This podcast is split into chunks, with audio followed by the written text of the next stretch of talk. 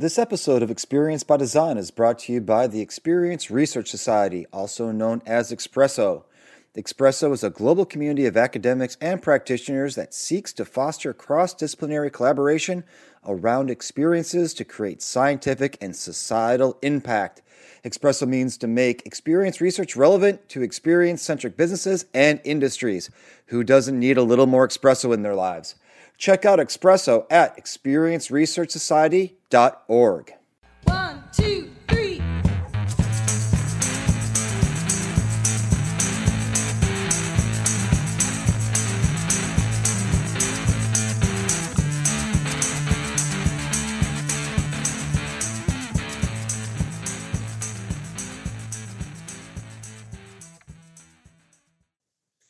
Hi, I'm Gary David. And I'm Adam Gamwell. Welcome to Experience by Design, the podcast where we explore experience designs of all kinds. Designing for an international audience can provide, shall we say, certain challenges to the experience designer. If we're going to try to design with the cultural norms and expectations of our target audience in mind, we can ask the question how do we handle that goal when the number of cultures we are catering to seems to always increase? This is a major challenge when living in a multicultural society where we have people from many different backgrounds all living together. But at the same time, at least in that situation, we might hopefully have a national culture that we can orient to. But what about living in an international city where people from all over the world are constantly arriving and departing, and each are bringing with them their own sense of what is a moment that matters or what constitutes a wow and transformative experience. And of course, as ethnographers, we know that what we consider to be national culture is only part of that equation. When thinking of culture, we can also think of things like wealth cultures or religious cultures or age demographic cultures, gender cultures, recreation and hobby cultures, and the list goes on and on. In the face of such complexity, the impulse can either be to turn and run, or to oversimplify to the point that all of these groups are reduced to a least common cultural denominator, which really, at the end of the day, serves no one in particular. And so today on Experience by Design, we are happy to welcome Kiran Varri, who's going to help us not get too simplified and also not get too muddied in the water, as it were. Now, Kiran is a current CX consultant. He's formerly of ITC, the international luxury hotel chain. And Kiran has had his own international journey. Growing up in India, he then went to university in Dallas, Texas. And if that was not enough of a culture shock, let's be real here, uh, he then found himself working in Dubai. So he's embodying and living this, this kind of multicultural society that we are talking about. And in the midst of all these travels, he's gotten to know a bit about working across cultures, right? How do we leverage the challenges that we find in these uh, spaces of fragmentation to create vital opportunities? So, in our conversation, we're discussing how multicultural work groups are the key to designing international experiences. We'll be exploring this, I think, beautiful concept of intercultural frolicking and how this is vital to unlocking experience designs that resonate with audiences across cultural groups and can be help, help unify. We also will talk about how building a common and shared culture from the idea like the US motto of e pluribus unum, or one out of many, or better said, out of many, one. Either way works. Either way works, right? The idea here is by allowing people to showcase their talents, they can find new ideas through their shared creativity. And out of this, we raise a larger question of how do we foster cultures of more openness and acceptance and not lose our focus on the importance of being human? It's a super awesome conversation. Uh, and Kiran is a, a very spirited guest that we're really excited to bring with you today. So let's dive on in.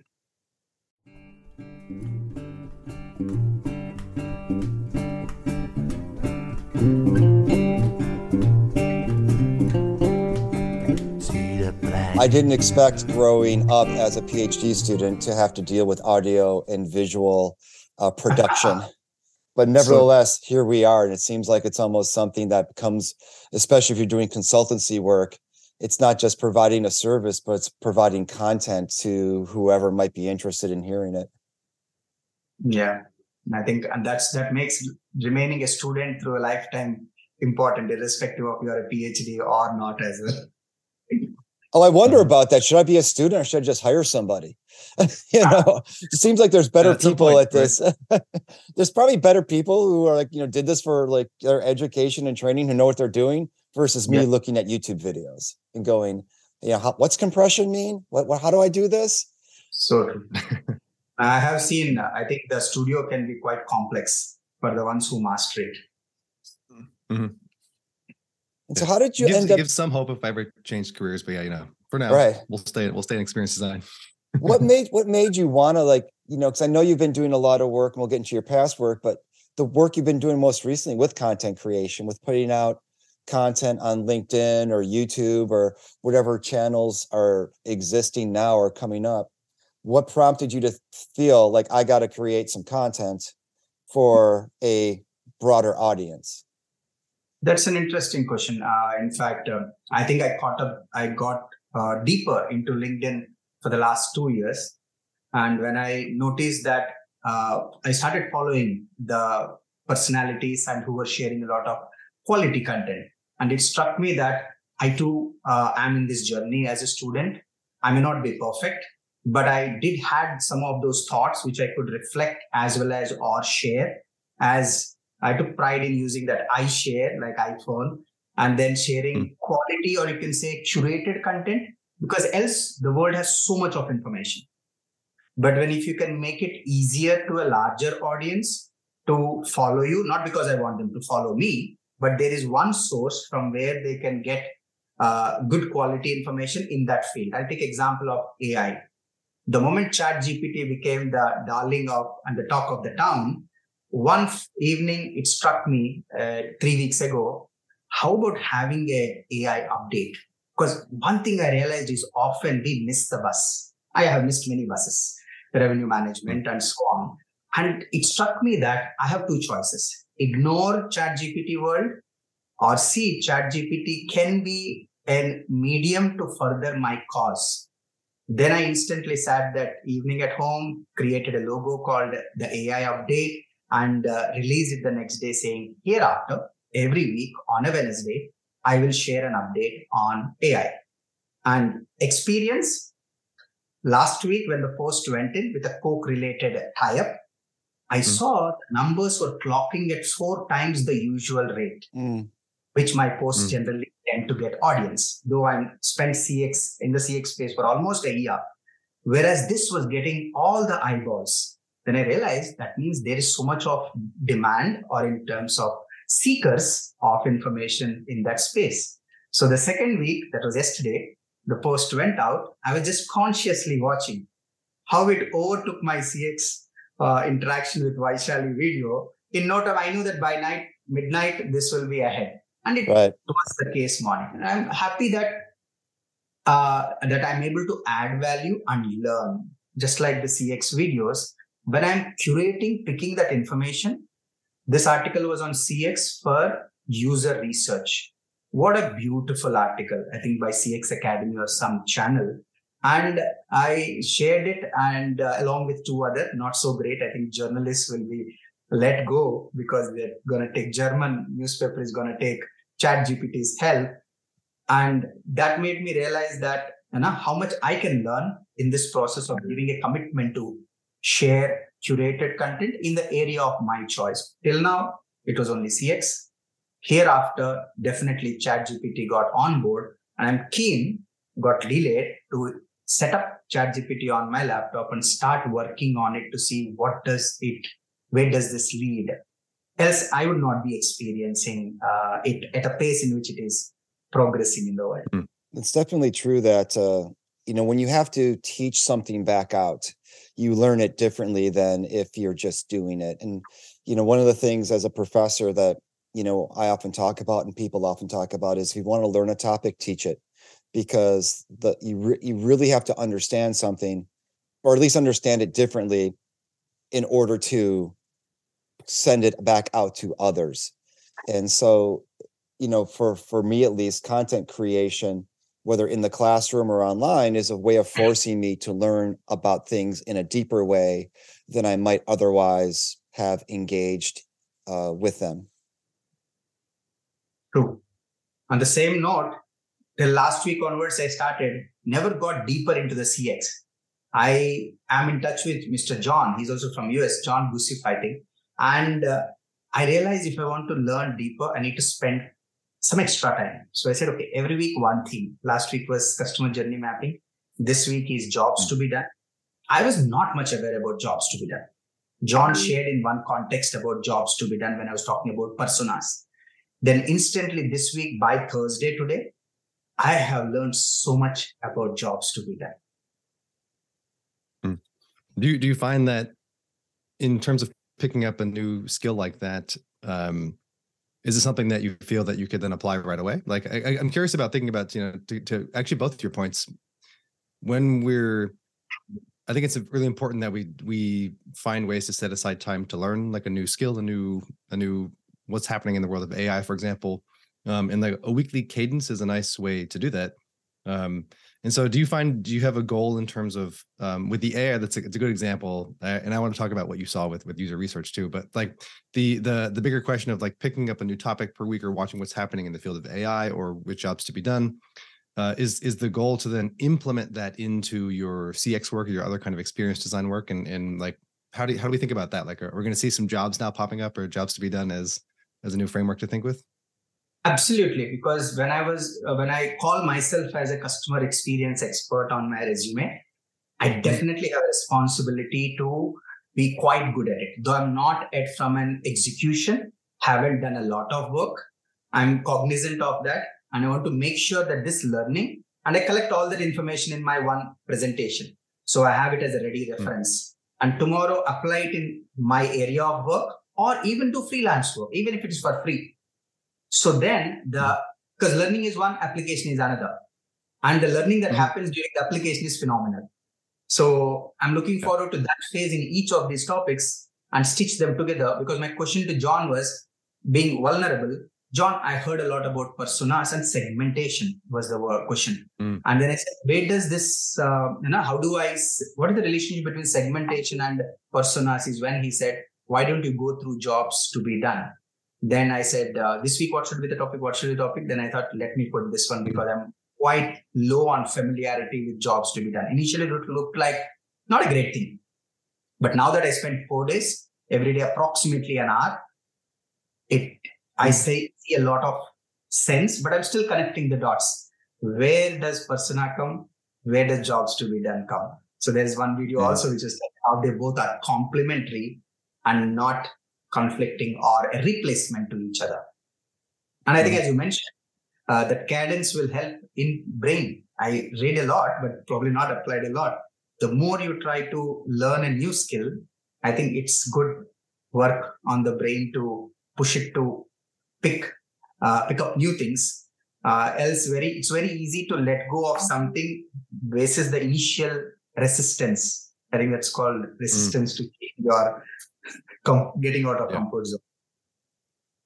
Well, it's also like that, that the challenge of, of inertia too. I, fi- I find the same kind of thing where it's it's how do I intentionally place place some time, you know, whether it's week, um, and I, th- I think a week is a good cadence too. But like, how do you how do you build that time in to to have active learning, right?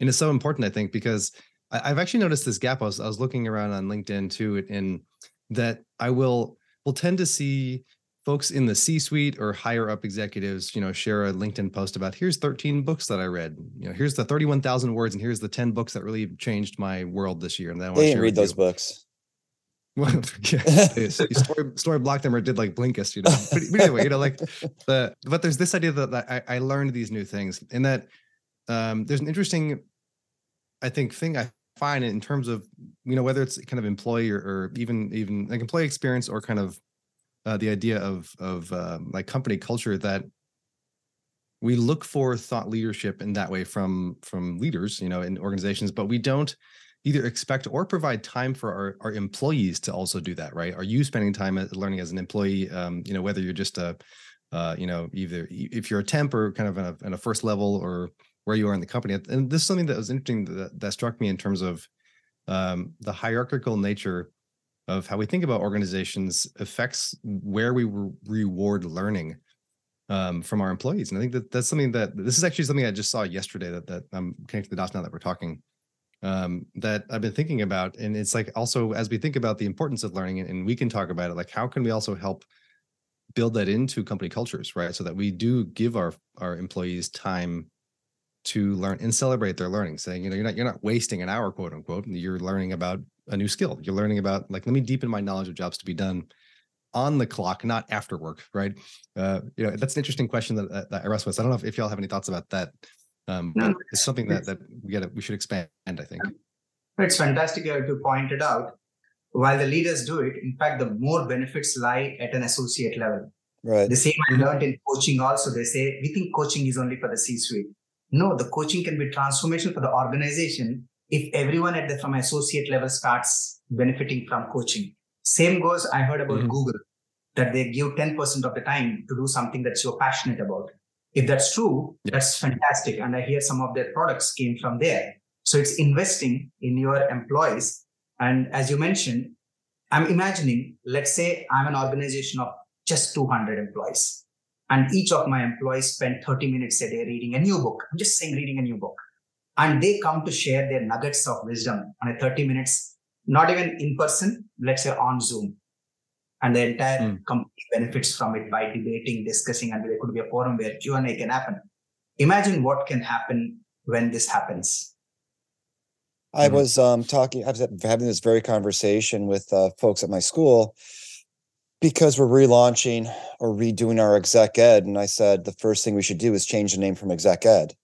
To your point, Adam, because executive education means it's for executives. And to your point, Kiran, it's not for everybody, it's not for associates. And so Yeah. rethinking the very nature of that, not as a um, as as part of employee experience, which is then going to be the customers will benefit if you create an environment in which there is a line between employee development, employee experience, and customer experience. And a lot of organizations just don't. Uh, you Yeah. know, it's we we you know we we degrade certain work as not knowledge work and as a result don't think it's important to provide opportunities for knowledge enrichment where we imagine that the people who might be most detached from work much might be the c level they're the ones who need the most uh, professional development and Yeah. it's, it feels like a little backwards in that relationship Yeah, I would I would like to add just one point here. I was trying to do little homework, then I caught this. Employees who have a positive employee experience, it seems have 16 times the engagement level as the employees who had a negative experience. So that's the that's the depth, that's a max possibility, which tells in itself that how much more contributing a happy employee can be for an organization's growth. right And that said, also, as you mentioned, knowledge, uh, Gary, apart from knowledge, they are human beings. If they Mhm. are a better human being and they are a human being at peace and at its best performance, you can say, best state, I feel that itself also sets tone for a greater delivering member, team, organization. Well, on that point, I know you're in Dubai, uh, and you've been working in, you know, the hotel industry, hospitality industry. In an environment like Dubai, it doesn't have to be Dubai, where so many workers, if not all the workers, are coming from someplace else. So they're moving from one place into another place in order to work. And how and to what extent do the employers consider that, and how might that impact the customer experience that's being provided? Versus if I'm working at my job, I'm coming home, I'm coming to an environment of relative comfort versus if I am a migrant worker, what are people coming home to? What is their experience outside of the workplace? How might that impact their work with customers in the business? And I, th- you know, that that's a whole other layer of complexity when so many of the workers are Yeah. migrant workers and or expatriate workers who are in a place that's not of their of their homeland, not of their fam- you know comfort and familiarity. You know what I mean? And you yourself being one of those people who is from India working in another land, it seems like it creates challenges that are unique to those kinds of environments. Yeah. Now, I- I'll give you a couple of examples that I noticed here. Uh, there are organizations I pay close attention to facility management space. There are two organizations called EFS as well as Emerald, quite large by their size here. And I see they have a annual s- day for this company called EFS, and it's fun and frolic, all of them in one physical venue. It would be a resort kind of a hmm. place. They would have already completed a series of dance, sports, competitions, prizes, and I think one person will go to their home country who win that. I think who, someone who won a lottery or something among those can bring their family on that day. Oh wow. I can sense a similar hmm. brand is called Emerald. We also does a, I see a lot of activity on employee engagement, and we're talking about mingling between employees of from different nationalities, including the CEO.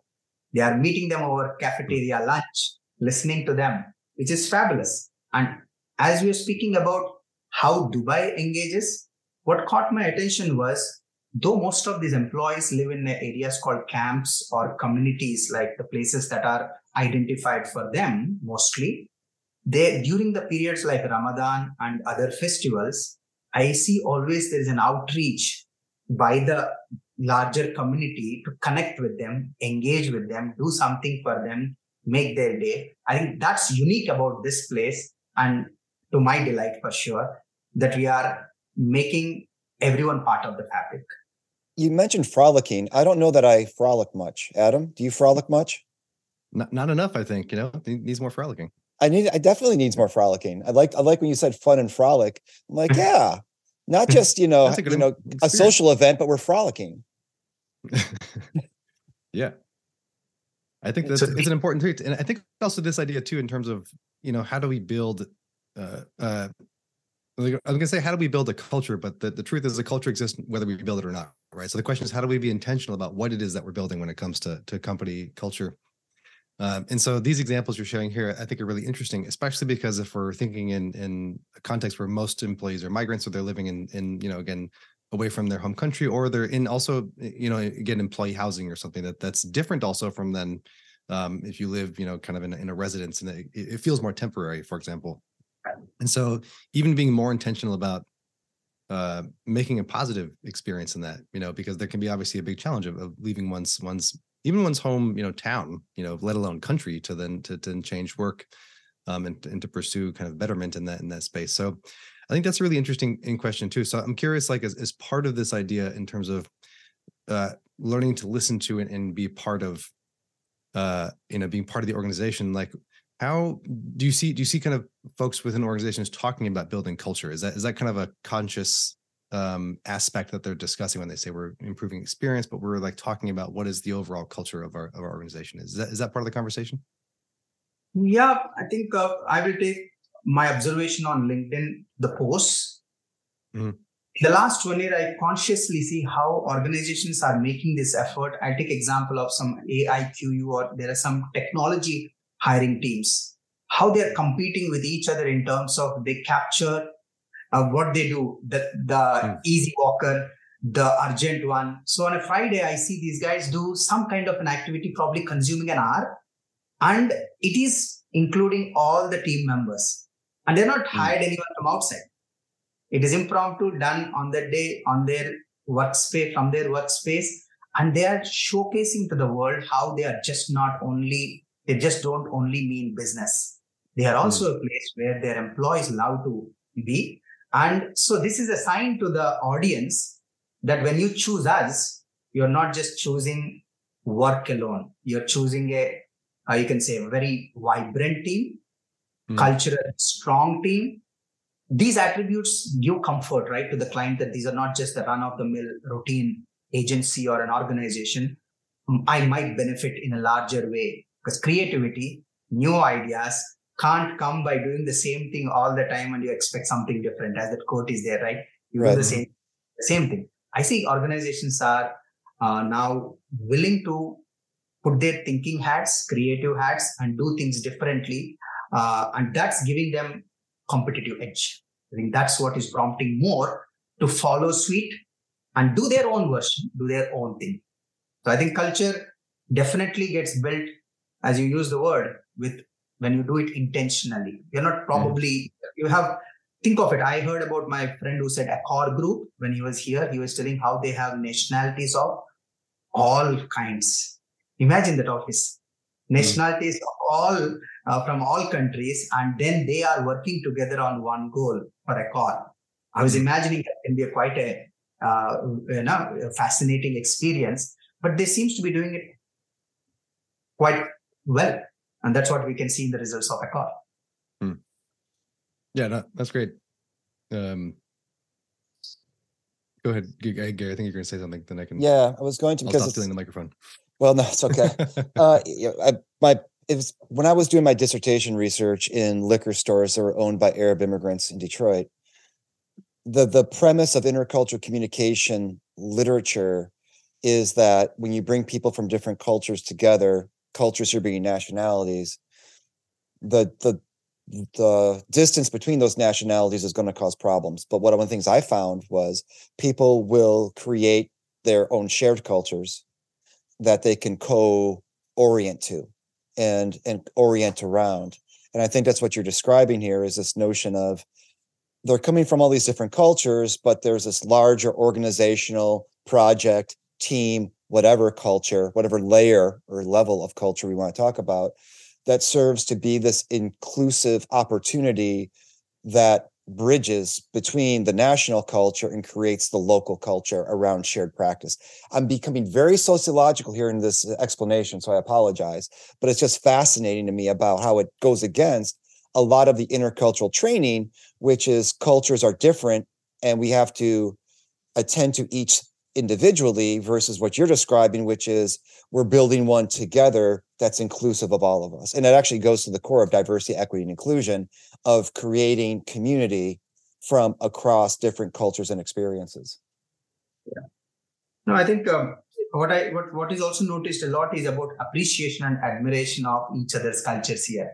If it is Ramadan, everyone is also trying to relate with it, be part of this experience. If it's an Indian festivals which are popular here because a lot of Indians are here, then there is an appreciation. You see an Emiratis and other nationalities going to try the Onam Sadhya, which is famous. So it is not about just being conscious and alert that I don't offend someone or I Right. don't disagree. Rather, it is that curiosity of learning, experiencing it along with the other nationality people. I'll give an example in a lift I was going the other day when near the Chinese New Year.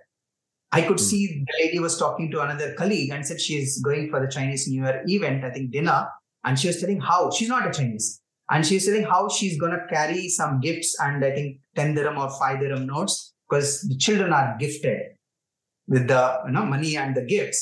And she was quite excited about it. Coincidentally, the next day I happened to see her in the lift again in the morning. So I was I I, I recognized her and I asked, How was your dinner? She said it was fabulous. So this is an example of how someone who is not from that country is willing to learn uh, about uh, the other cultures, their practices, and go be part of that community for that evening for sure.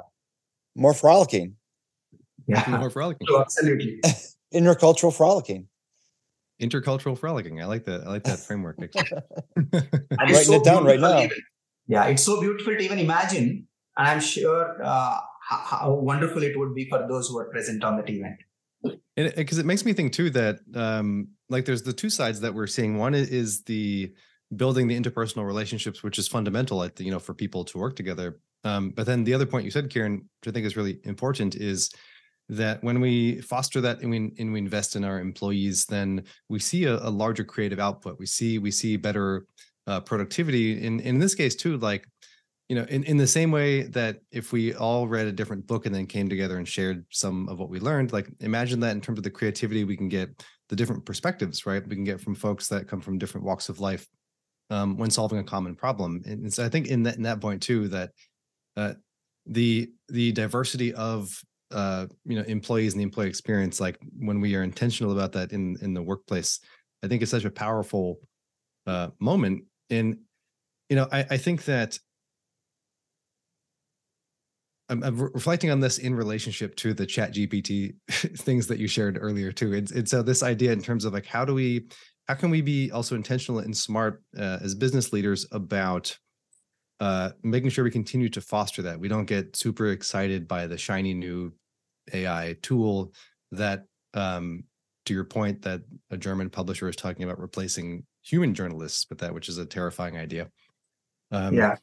You know and and so and especially in this when we're thinking about the the rich diversity that we get from folks because like they they we have such cultural diversity um especially in in dubai in terms of um who's you know in organizations. So i don't know so I, i'm curious like how you're thinking about that too because i i i do think that the like ai revolution is really exciting and and will indeed and is indeed and will even more so change business. Um but how do we kind of keep our eye on the prize that like our best asset is still and will probably always be our people right Absolutely.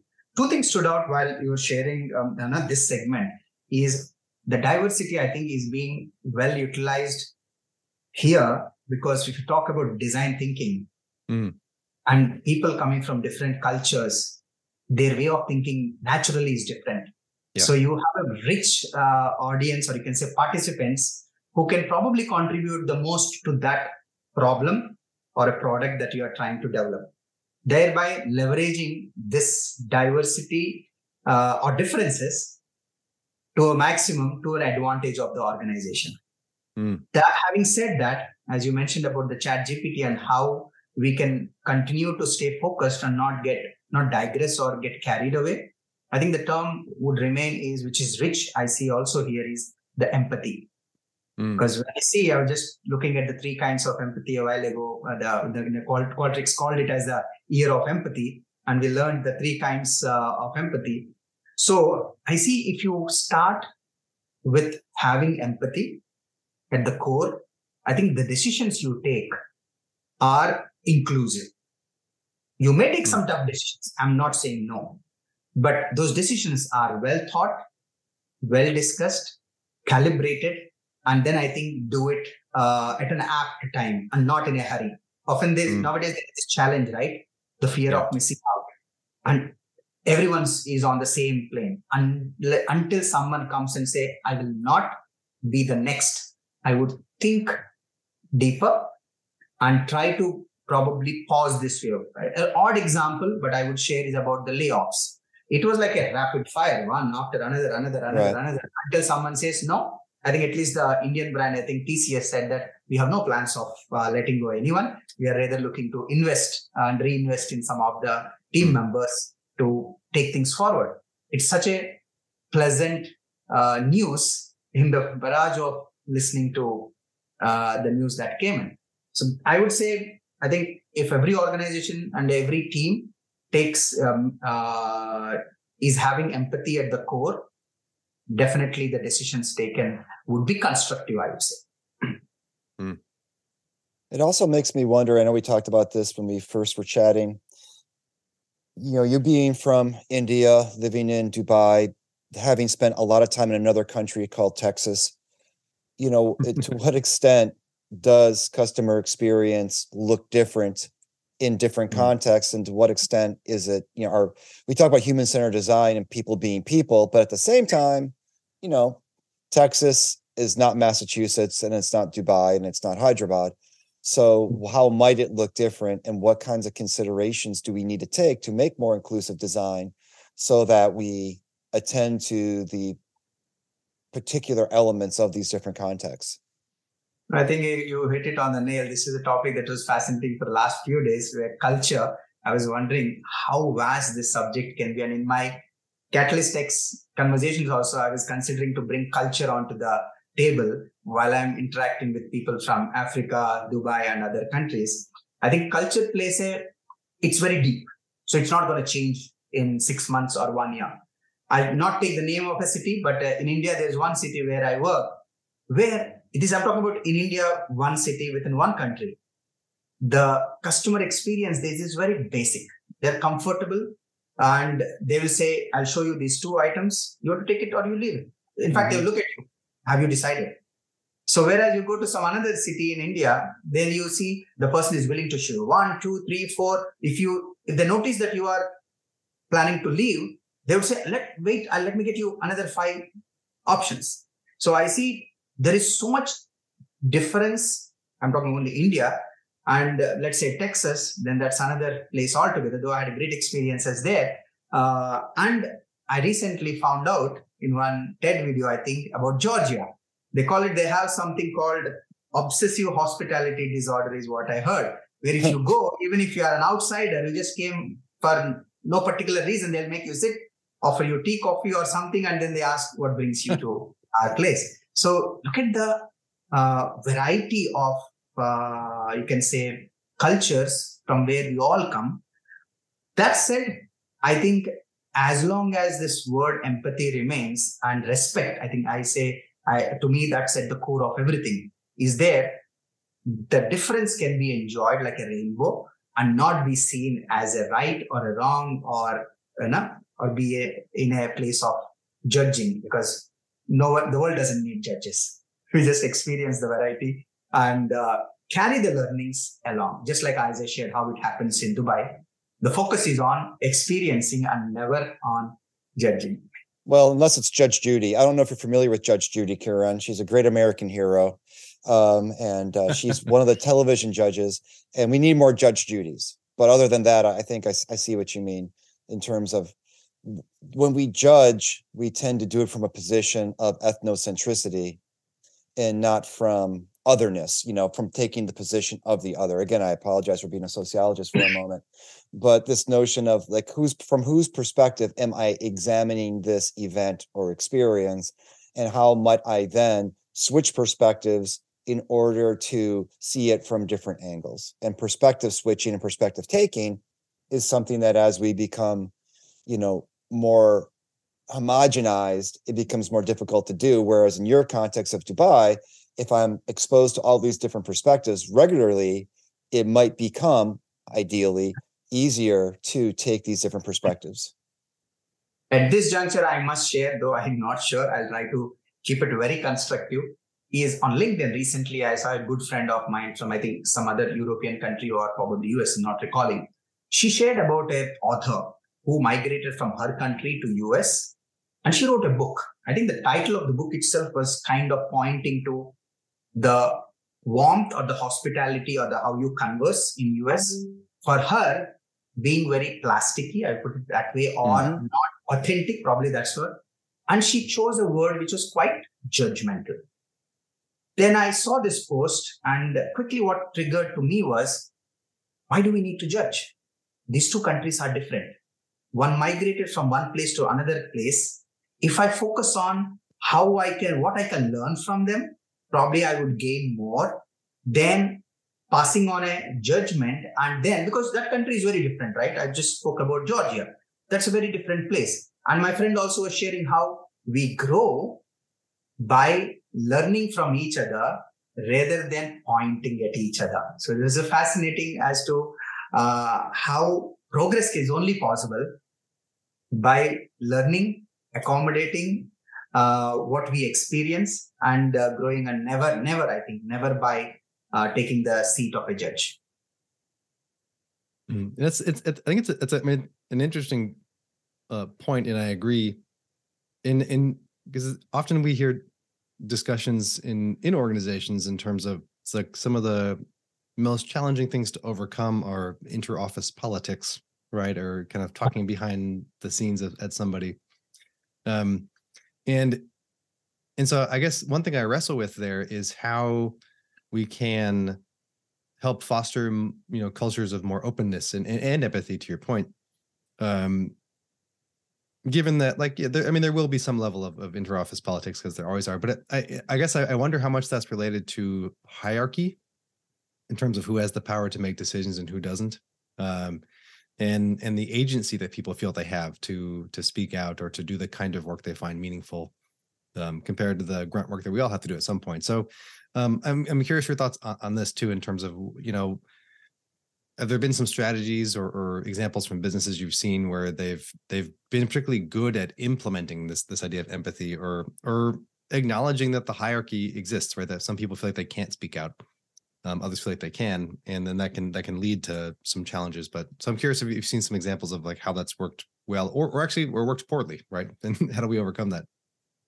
No, I think uh, I'll pick an example, but probably I'll start with I think if an organization is committed to a culture of openness, as you also pointed, then everyone has a choice, has an opportunity to express. And another aspect that I would leave for as a food for thought is authenticity. Because often I, hmm. while training, I speak about the 638. That's kind of a mnemonics. 6% of the communication is your words, 38% is your tone, the rest, all 55% is your body language. And often we don't hmm. realize that when I'm not authentic, the body language gives it away. The other hmm. person can sense. It's a human skill. They can make out what this person is speaking is not authentic. And that said, I'll share an example of day before yesterday when I was trying to do a 30 minutes soft skills uh, training for a group of around 25 on Zoom. How one person said, I used a word, I think um, candor or something. And this gentleman was very, was open to express, I don't know. I said, how many of you heard, uh, did not uh, aware of this concept? He was quick on the Zoom. I can see he's nodding that I'm not aware of it. Then I complimented saying that that sen- that uh, vulnerability that he practiced in a group and that everyone gets to know that he does not know that concept. And in appreciating that, I think I reinforced, at least though I'm an outsider for that conversation, that in that team, being vulnerable and being open is acceptable. Hmm. And in organizations also, while you pointed about the hierarchy, it's a top down. If the top believes and wants to practice, because it's not just about commitment, it's also called involvement. We often talk in Six Sigma also. I'm 100% committed. Doesn't work. I'm 100% involved or even 80% involved will work. So if Hmm. they practice it, show it uh, in front of the larger audience. That's why I say when a CEO shows he or she is vulnerable, everyone Mhm. else will adopt and practice it. So I see it as more like a uh, with intent and authenticity. When uh, practiced, the results can be phenomenal for that organization. You mentioned body language. I'll relate a story that I was talking, I was doing research in this information systems company. And one of the uh, executives, maybe middle management, I can't remember, he said to me that uh, Indians are confused. And I said, All right, why are Indians confused? And he said, Well, they'll, they'll tell you yes, why they shake their head no. and I went, um, all right. So, you know, it's one of those ethnographic moments where I'm like, do I want to correct them or do I want to hear more of the story? And I said, yeah, I said, I said, they're not shaking their head. No, that's actually, you know, saying I understand essentially, you know, I said, and it's not shaking their head. It's kind of moving ahead. And he's like, oh, really? I'm like, yeah. And so it does go back to if we interpret, you know, you say judge, I might say interpret from what we think is quote unquote normal or expected and are not open to understanding the ways in which others do things, right? Then you're going to miss it. And it was, I, I attended their training on how to do business with India and it was horrible, Hmm. you know, because it was talking about, you know, the caste system. And here we go. This guy doesn't understand that it's not, they're not shaking their head. No, they're, it's a, it's a different kind of, bu- you know, gesture. Hmm. So and the, and this guy was like again he's a manager in the united states i was like oh boy if you think that they're confused because they say yes while shaking their head no i'm like we're in trouble no, I think you picked up something which I faced when I landed in US. I in the classroom I used to do the same thing, and then the professor used to say, "Are you saying yes or a no?" So it is I think very much with the DNA. So I with I personally experienced it, so I can vouch that I this nodding is yes or no. Sometimes is very confusing for the people from the other countries. So I had to do a lot of practice. Probably I still do that mistake if I have to not accept with all vulnerability. That said, I think you pointed out also very nice line, which is the difference between interpreting to judging. I think when I stay in the interpreting, I'm trying to understand. That's progress. When I'm judging, I'm definitely not progressing probably. Well it's it's, it's it's progress if we're interpreting not from our own perspective right? I mean this is where we you know cognitive bias and those other things come in versus what we would say in sociology recognizing. So if i recognize your head movement in conjunction with you saying you understand i'm seeing how that movement is uh, connected to what you're saying versus i'm just interpreting you from the basis of what i think should be happening. And so Yeah. There's i guess we could talk about more judgmental interpretation versus more you know open-minded interpretation if we wanted to think about different levels of interpretation No, I think uh, when you said if a person tries to recognize or the positive side of the interpretation. I'm talking about an opportunity for them to learn a new Right. skill. The new skill is ability to understand how Indians say yes or no. I'm just saying as an example, but what all can be possible when you're open to learn. We spoke only India. We have so many other countries from where people come to each other's countries. And last but not the least, I also it reminded me of the line: we see what we want to see, right? If we choose to see a learning opportunity, we will see a learning opportunity. If we want to, see, if we choose to see an opportunity to comment, judge, uh, giggle, or laugh, that's also an opportunity. I think it's a choice one makes. I'll share an example of mine in my early years of my career. I was attending a class on Six Sigma, and he's a black belt, very accomplished trainer. In the middle of the course, to give an example, he used the word pizza. Pizza. It just struck me like the sound a little hilarious to me. I'm a fellow Indian. But over the years, I realized when I reflect upon it, he was only what I was there was for learning. When my focus is on learning, his pronunciation difference from a pizza to a pizza wouldn't make any difference to me. And it also reminded me of that line often they say, if you don't know English, it just means that you know some other language well. One does not have to feel ashamed that my English is not good. I am not suitable to go into a crowd where people majority speak in English. So these uh, these reflections did a lot of good for me. I think it actually makes me think it'd be great to have uh, an employee-led intercultural training on body language across cultures, and then have people from different cultures do the other country's body language. So I think you know that would be a great, you know, like those kinds of things, right? That how we engage each other on an everyday basis to establish a more open environment. You know, you having to come to United States and learn my body language is not equitable Yeah. me trying to also adopt your body language is more equitable and demonstrates more openness. And so I think that as organizations, I've seen this happen where we expect the people in other locations to adopt to our time zone, to our body language, to our sayings, you know, you saying lift versus elevator, right? Mm-hmm. Um, or boot versus trunk, or you know, parking lot versus car park, or whatever, right? Often we say curd versus yogurt. In India, we call it curd. First we learn okay, yogurt. Yeah, it's- it's just- and I don't know what they say in, in in Texas. I still haven't figured that out. I don't know what goes on down there. It's a whole Nobody other knows. space. Nobody, Nobody knows. knows. But it But creates more one- inclusivity. Yeah, but one I will, sh- I with all prou- pride, I will say Americans do it fantastic. Is when they meet Indians, I noticed in my this is I'm talking about 2001 to 2004. When they see any event or they come to know they are Indian, the way you greet this, they definitely make it a point to use the word namaste and also the gesture, which is fascinating. I was amazed to see how many Americans have picked that uh, the Indian way of uh, greeting and they practice it as often opportunity permits. It might it might be from their yoga class at the uh, health club wearing Lululemon pants, but we'll take it. Ah, It's a win.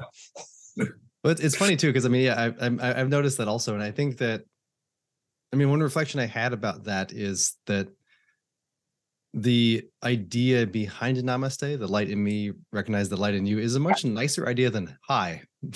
yeah. You know, it's like the the the the the, the U.S. English like greeting is is secular and kind of boring in comparison, right? And so it's it's almost like this interesting idea in terms of like like understanding another kind of uh, cultural way of greeting that is to me more alive. I think is really interesting also, right? So it's like um it's this this fun back and forth, I think, because the the other side of this too, of course, is that you know there's there's a lot of conversation in the in the US from these also kind of communities that are saying is this cultural appropriation can i can i say namaste to you Mhm. Um is it okay? And i think to your point you said before about authenticity is actually part of that right? Like are you are you offering kind of an authentic form of greeting?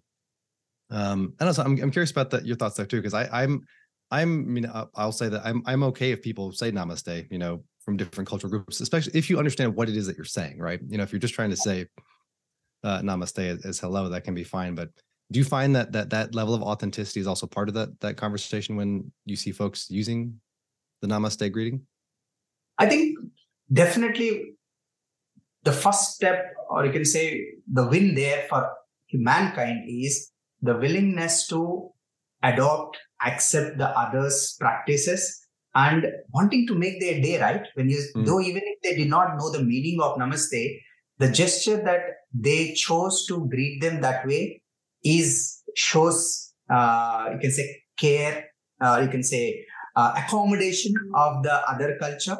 That's a beginning to. After that, at one point, you will realize what's the meaning of namaste. Let me very honestly ac- accept myself. I didn't know about the real meaning of namaste probably until I was 16 or 18 or near 20. When I got to know from some channel that it is actually means recognizing the spirit uh, no, in you with equanimity. That said, so I think there is no two ways. That's a great step forward. Understanding about it, I think, will definitely follow when you uh, start doing it very often. In some conversation, it will happen. That said, I'll share another interesting thing that we learned probably from US. I learned it. If you're opening a door, often uh, I when I landed in US, it's more about if someone opens the door, all will go, but no one will, will not wait for this guy to go. Whereas in US, it was I noticed that how when you open, you keep it open for the others to go, so that whereas we look at it like an opportunity to quickly run through, whereas there it was more about I keep it open. I think these are things where, and these are positive stuff. These are constructive, you can say learnings from each other's culture, which Mhm. can take, I think, mankind uh, you know, towards a better future.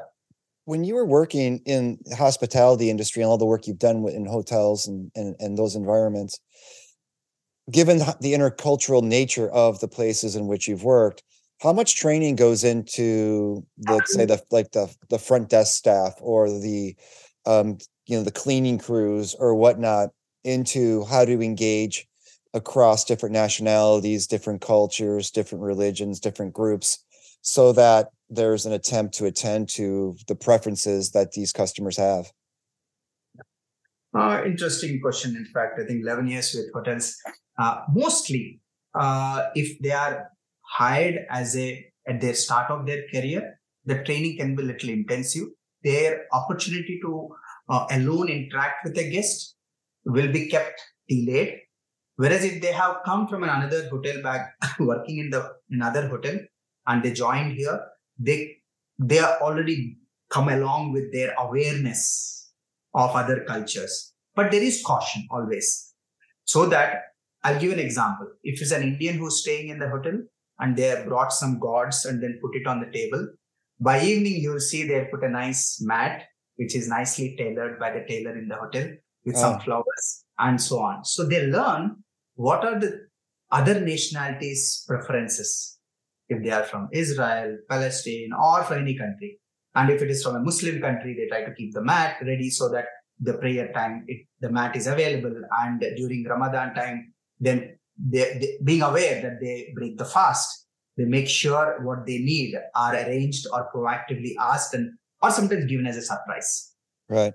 So this kind of an effort uh, always happens in this brand where I worked, ITC Hotels. Even other brands, if they are in a five star standard, they definitely make an effort to wow. We call it used to call the function where I worked as wow expert Right. to wow the guest with these kind of gestures. And it's an ongoing learning. Uh, once they pick up, you can be assured that the next time it will repeat for that guest and guests of the same nationality because they learned that this is appreciated by that guest. So housekeeping team always is on the uh, front trying to create these wow moments for the guest. And the housekeeping is a great example because they might be among the lowest paid in a in a hotel and not th- I'm sp- especially speaking in the United States even and not thought of as being skilled labor but they are the primary point of contact between the brand and the customer. Yeah, I think. and yeah, go ahead. I think they're mostly. I have seen they're very kind and empathetic. And I was remembering a recent um, uh, example cited by someone in a video. I'm not remembering who was the, so, was the source. Your process says a job of a housekeeper is A, B, C, D, E, F, G, H. There's no there is no humanness in it. It just blunt straight. These are the 10 tasks they need to do. But are all housemen doing it that way? No. There is a very unique layer they bring along, which is empathy, care, kindness, compassion, and they do it without being asked to do it. And without exception, in all the hotels where I work, I see they make time, though their time taken to make a room is measured. They're supposed to do that 20, 25 rooms every day, but they still make time to make that difference for that guest. And I think that's uh, unique about human race. Hmm. Yeah, I mean it's it's an interesting idea too, and this is I'm reflecting on my my sister is a um, a physician's assistant or medical professional, and and she finds too that like one of the big challenges when it comes to um, having a quota, right, whether it's room setting or working with patients, right, there's often the the business imperative to do quickly and to hit your numbers, but then there's always what actually matters is the interaction you have with the customer, the patient at the at the time of, of interaction, right, and making sure they feel heard um, or get the extra moment of, of delight. And and I think that that's so true that if there can be ways to uh, I'm going back and forth in this thought to measure that we're also offering these these forms of delight and interaction that like don't get measured the same way. Did you did you set the room up properly? Did you check the patient's chart correctly? That's what's measured, but then really what matters is the person's experience, right? In in that interaction.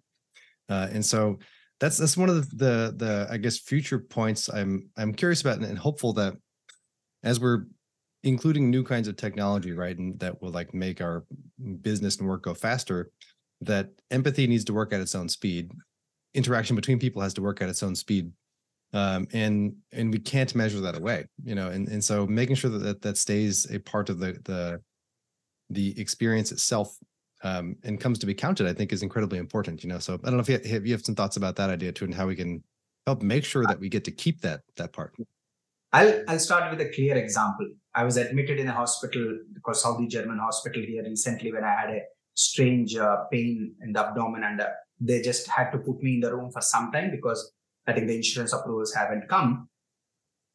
I could see there is a board on the wall which talks about a, an award. I think it's an international award which recognizes exceptional service experiences offered by nurses. Mm. And it tells that how you can write to them or vote for that uh, individual who served you. And today, or uh, yesterday in newspaper also, I saw, I think Aster Group is also having a similar kind of a contest, or you can say this about, I'm talking about probably celebrating empathy. Mm. And 22,000, I think, applications they're talking about, and the winner would be announced soon. Wow. I can bet on one thing. None of these 22,000 would have done it for that award. They mm. did it because it means a lot to them to be make a difference on a daily basis. And they go home rich every day because they just they they did few things much beyond what their job description requires them to do. So I feel as organizations, they should continue to celebrate empathy so that irrespective of how much of our hunt for excellence, speed, efficiency apart, empathy should be allowed to be practiced prosper and also consciously it should be celebrated so that more get inspired to embrace empathy. I'll put it that way. Mm. yeah leading by example it makes a huge difference right? It's that do we do we see it across the organization? Um yeah i think we, yeah. we are in a safe space. We just need to make sure with uh, uh, with arrival of chat gpts of the world and the speed increasing we should not lose focus on the importance of we all being humans and we all be empathetic for the surroundings. I'm not talking only about humans, it's also the animals. Because I, I am a prominent cat feeder, I can mm. sense how amazing that animal is. Mm. When it rubs itself against your feet, it rolls around. There is a lot it is talking. Just that we have time for her or him? And I feel that's probably I feel that the universe has put us in this place for something much better than only processes, jobs, and uh, building bank balance. Mm-hmm. Amen to that. Yes. Um, also, as a as a uh, cat cat owner, cat feeder of times too, I agree that like there's there's much we can learn also from again from nature and from non-human animals.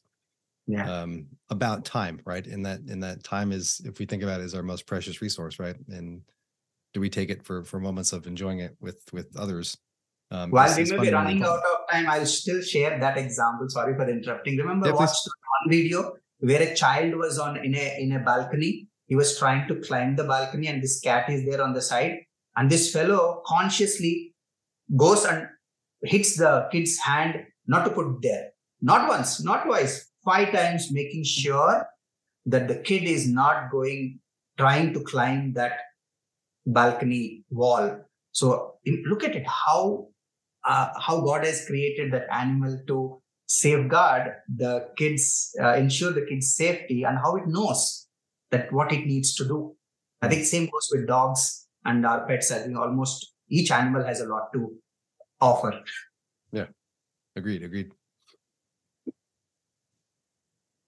And so It's a beautiful world. kind kind of looking forward as we as we come to the end here, you know, what's the danger in your opinion of CX becoming subsumed in these kinds of larger analytics which loses the human element, right? We you know, Adam and I both ethnographers, you know, we tend towards the qualitative data although we both use quantitative as well. But there is this thing I worry about that we're measuring things because they're easy to measure not because of the most important things. so true. Uh, we find it easy to publish dashboards or with measurables. But I think that said, at one point, I'll give an example, but I, I feel we will uh, become again aware and we will probably course correct our path. I'll take example of recently, there was a talk around the MACD in US where there's no human being. You can go, you can order, you can Right. pick up, and you can walk away, whether it's drive through or a physical. I feel that in the long run, it will only form a certain component. People will crave to go see a human being, be served Hmm. by one, even if it means they may make an occasional mistake. So it is not about making it so rigid. I think somewhere we were talking in the Qualtrics event where the teachers are told so many things how to do an activity in a structured way as per the process Right.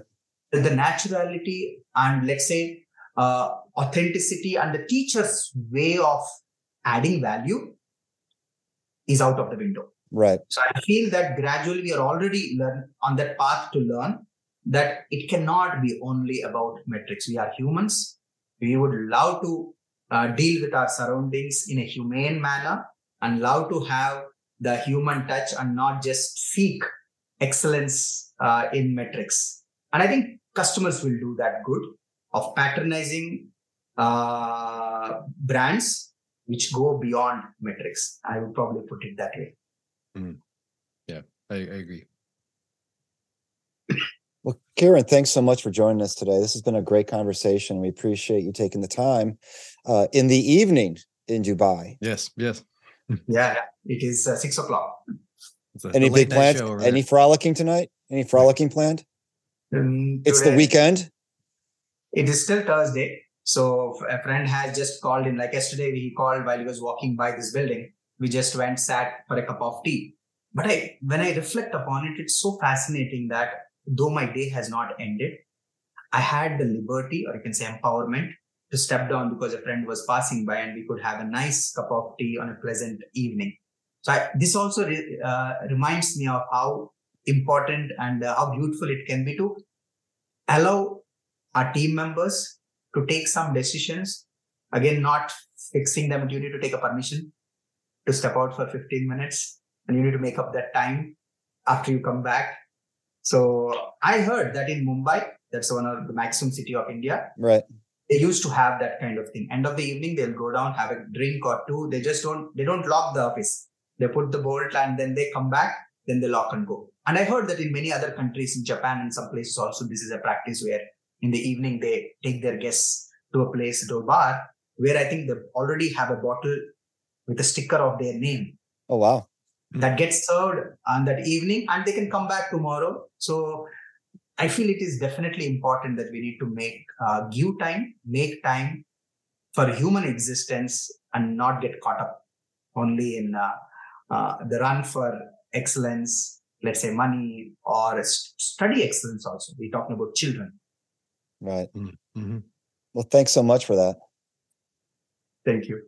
It was a wonderful conversation indeed. I think uh, uh, I thought something, but we went in all the direction. It was very comfortable, and uh, uh, I could speak my mind and pick up on the aspects which are very close to my heart, whether it is empathy, uh, kindness, compassion. So it is it is indeed a, uh beautiful conversation. I would say the I think the power of unstructured conversation is here to see.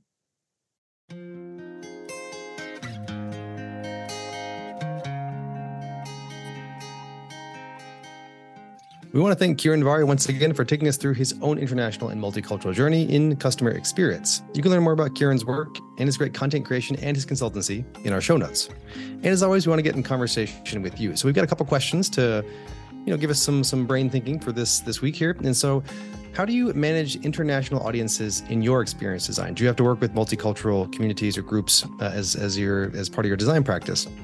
Or in what ways do you allow people to use their talents in their design work? So how can you draw on people's innate skills, things that they have that might be uh, a element that comes from their culture, uh, to help shape their design work? And then finally, and I think perhaps most importantly, what is your favorite way to interculturally frolic?